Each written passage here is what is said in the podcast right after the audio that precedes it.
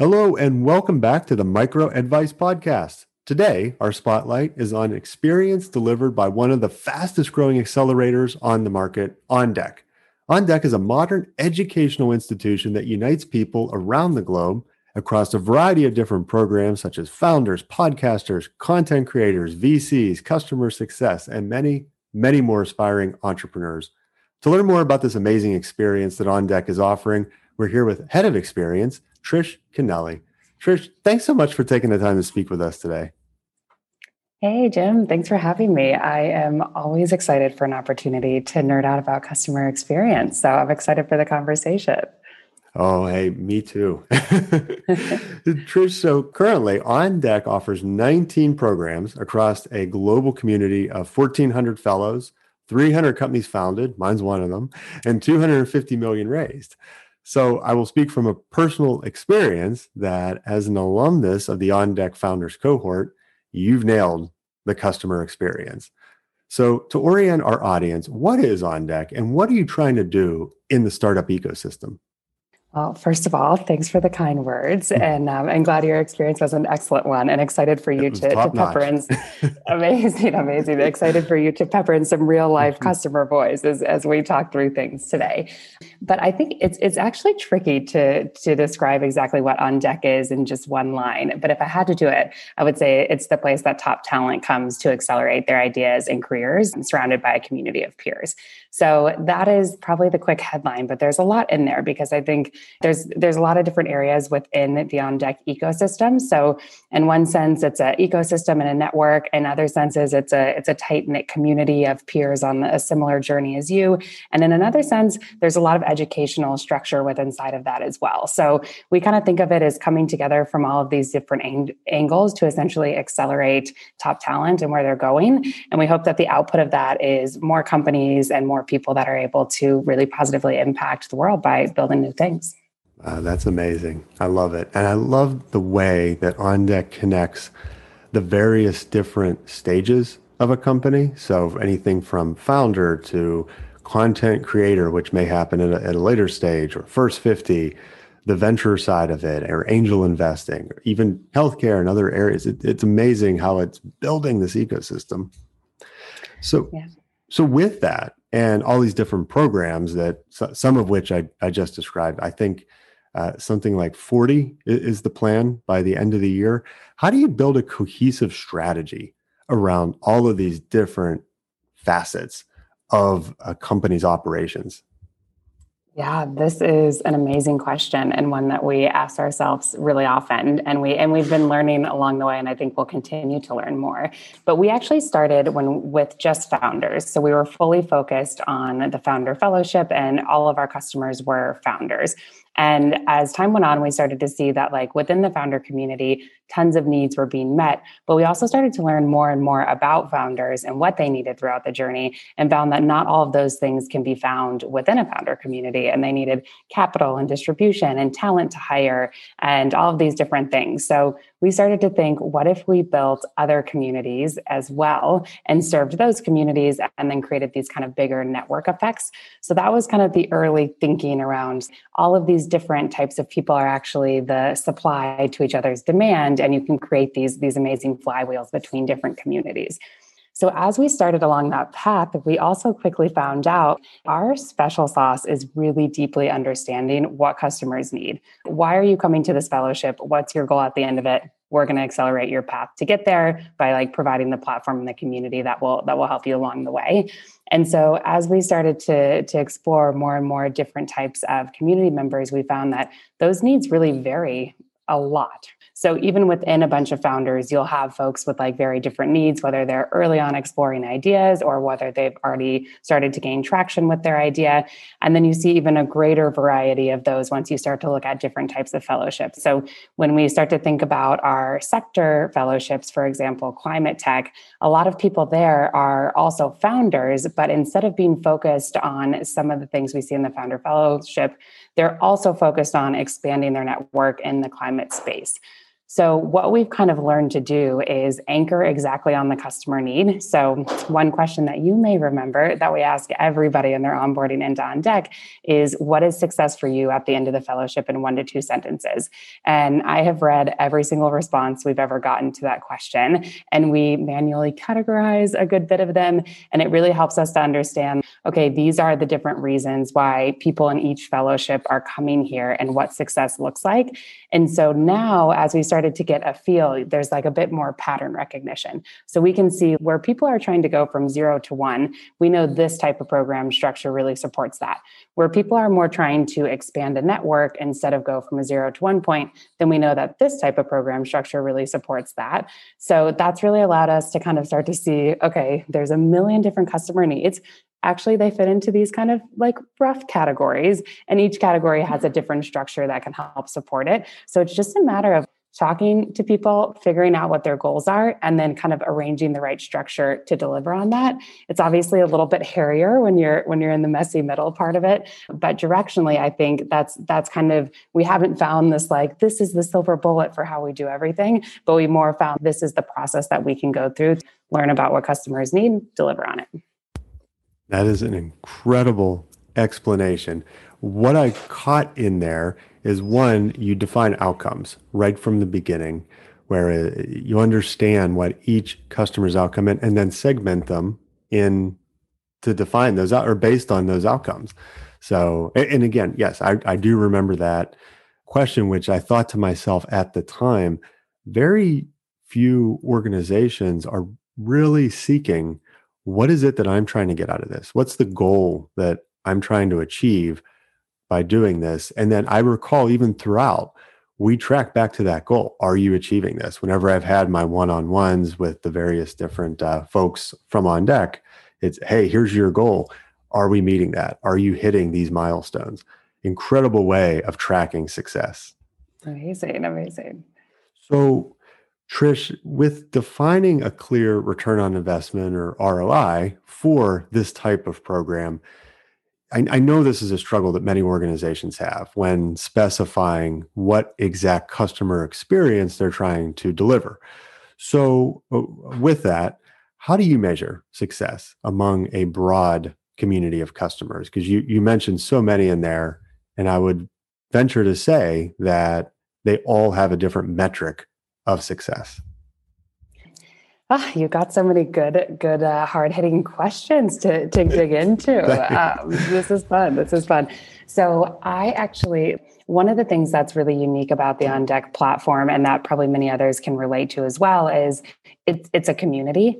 We are building our own product. We do have educational curriculum, but at the core, it's a community, which means that in some sense, people join in a community is a very dynamic creature. You know, it's not like we do this and this is the output. It's just a lot, a lot different and a lot going on in there. So that can make it a little bit tricky to to sometimes measure as effectively as I think you can measure sometimes with with just more objective things but i don't think it's impossible to measure by by any means. So what we kind of look for in terms of just like baseline we always look at these metrics across every fellowship and we know where they're at um, at all times our engagement and nps so, engagement, we have the philosophy that we're not actually trying to maximize engagement with it on deck, right? So, yourself as a founder, really, really anybody who joins the program, right? Like designers in the design fellowship, they're full time designers. So, if a designer is spending 50 hours a week with on deck, that's actually probably more of a problem than a good thing. So, we are not interested in, in maximizing engagement, but we are interested in minimizing unengagement. So, we want to make sure that if people are, are part of a fellowship, if we have people who are almost never signing into Slack, almost never coming to sessions, almost never engaging in different opportunities, we know they're not getting value from from the platform and we want to figure out why. So we always track kind of minimum engagement and when there are folks who are below minimum engagement, we look we we go see what's going on and honestly, most of the time when that happens, it's it's because people had other things come up in life.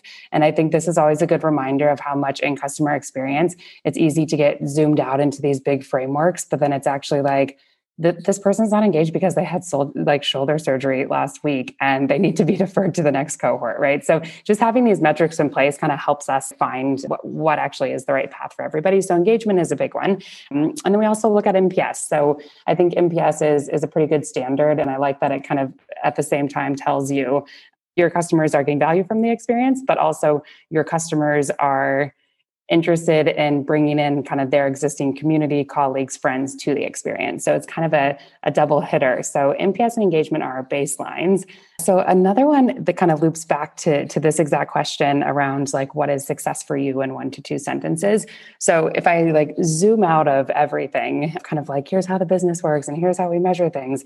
At the end of the day, if if you come into on deck with a certain type of goal in mind and that goal again could be to ship your mvp or to connect with three like-minded people that you haven't been able to find who are working on similar things as you whatever those goals are if you don't achieve those by the end of the fellowship that like i think it's fair to say that you didn't get the value you were looking for so one of the the uh, big kind of things that we benchmark and look at is at the end of every fellowship, we ask people, "Hey, here's what you said success was. Did you get there?" And we ask them to rate that on a one to five scale. And if anybody is below, uh, I think a three, a th- like a one, two, or a three, we ask like, "Hey, what happened? Why not?" And we try to learn about that, right? And in some cases, people say, "You know, my goal changed, and I ended up doing in this this instead." And so that's a real positive. But I think in general, that's kind of one of the big ways that we that we measure success is like hey you you got to the goal that you were trying trying to reach kind of through this fellowship experience. And so in a world where engagement is solid nps is solid and people are achieving their goals that's where you start to see these insane effects of like huge numbers of referrals. You have really a high retention as people finish their fellowships and and become alumni. So i think those are kind of the foundations that i see in place that i think breed kind of all the other good stuff that you start to see on top of that Wow, that's incredible. And there's a lot of good metric information in there that I would imagine almost any startup could benefit from, namely the engagement. And then are you achieving the outcomes your customers set out to achieve using your platform? I think that's great. So let's talk a little bit about online versus offline experience because as I understand it, OnDeck originally started more as a local community or group in the Bay Area, where obviously we were hit with the pandemic and it had to immediately pivot to a more online experience, which has been great and helped it expose to a greater reach. So, how do you balance these two? And I, I know this is something that almost every company in the world could face eh, today, and then maybe many even going forward. Yeah, yeah, I feel like we're we're all in this together with the in-person, hybrid, virtual, in-person, hybrid, virtual kind of waves of, right. of COVID. Um, so I don't think there's there's any kind of like perfect fix for this, but I do think it's a really exciting period of time because I feel like we're we're getting to the point where there's some potential to kind of like establish a new normal uh, where things will probably look different than they were pre-COVID. But we also are with vaccination timelines and in different areas of the world, obviously being different. But in some areas, we're starting to see this these moments where hey, it's actually possible to like start to establish what the new normal is. We can start to evolve from the fully virtual format. And I would say with on deck, I think one of the big things we've seen is like fully virtual is amazing for accessibility. Like we have had people meeting people from other continents and, and forming super tight relationships that wouldn't have been possible if we were fully in person in San Francisco. And in addition to that, we've seen like just amazing amounts of kind of different ways of thinking and people with different experiences joining. And I also think we wouldn't have that type of diversity if we weren't able to go virtual and therefore kind of fully global. So I think we'll always keep that that nature with. And we actually just had a team all mm-hmm. hands yesterday where it was like, yes, we are going to be able to meet up in person, but we're always going to be a remote first company because we're always going to be a global community and those things are so are so tightly intertwined. But on the other side of that, I think it is hard to reproduce all of the types of moments that we can ha- have that connect us virtually So I am excited to bring back a lot of different in person opportunities. And we've started to do a bunch of experimentation. So we have been doing some uh, what we're calling city drops to bring together the, the tech community in different cities. So we actually just yesterday, I believe, announced a New York drop to bring together uh, different people in New York who are in the space.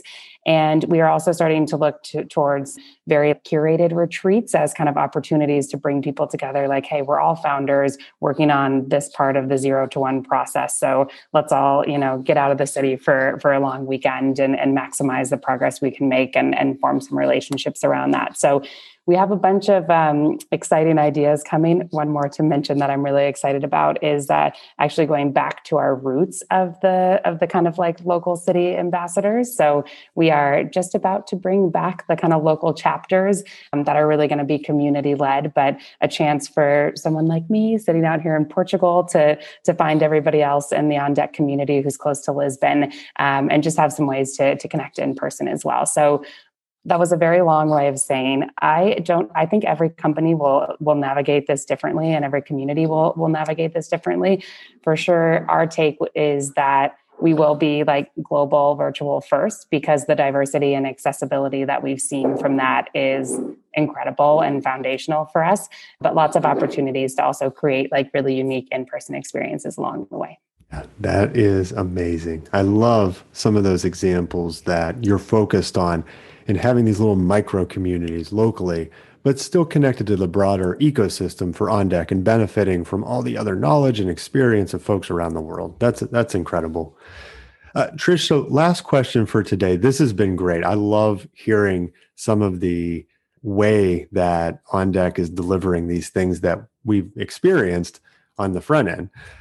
So with with this last question, what has been the biggest challenge you've seen over the course uh, of OnDeck so far.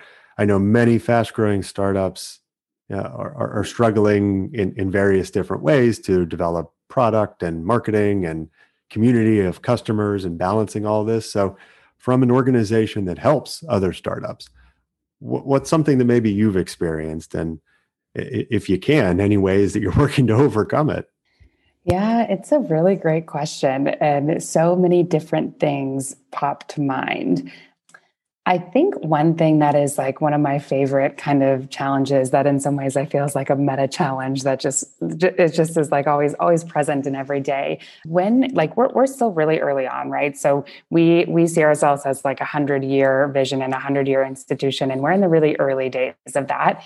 And so I think that part of the transition right now is like we learn new things every day like you'll have i'll have a conversation with a customer we'll see something in feedback we'll have a q&a and a new question comes up. Like we see new ways that that like customers are engaging with or wanting to engage with on deck every single day. And so it's a constant battle of prioritization and trying to kind of like constantly place on that like two by two of effort to value should we go with these quick wins? Should we actually prioritize this thing that's going to take a lot of effort but could be amazing? Oh, here's a new shiny object, right? Like there's so many kind of like new exciting things to, to always run towards.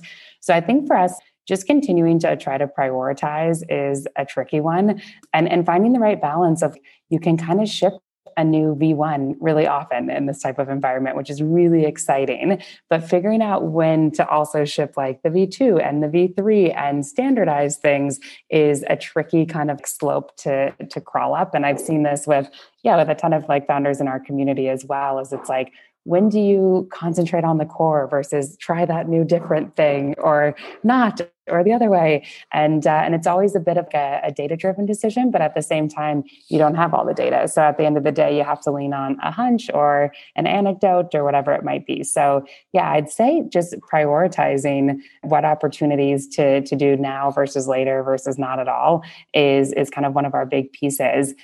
And actually one thing that that is really cool for us is we have a super engaged community. So it's actually possible for me to just say hey, you five people who I know I've talked to about this, we're deciding between this and this. Like, what would be most valuable for you? And you just get immediate answers of, of, oh, I would never use that, or oh, that would be a total game changer for me. So that is actually one one of the really bright sides of having like a really community based customer experience. Is it's I think it's we have uh, the the privilege and the ease of of learning really quickly around how to do that. Trish, this has been great. Thank you so much for the expert knowledge that you shared today. This is wonderful. I'm, I'm thrilled to hear some of these tips and tricks that you shared. Amazing. Well, thanks for having me. Looking to to staying uh, staying on top of all the other tips and tricks coming through other episodes, and yeah, really appreciate the conversation. This was fun. Absolutely. And thank you all for listening. If you have any thoughts on a customer experience podcast topic, drop me a line on LinkedIn. As always, you can find this episode and many more on Spotify, iTunes, and YouTube. Thanks again. Have a great week. See you right back here, same place, same time next week. Bye now.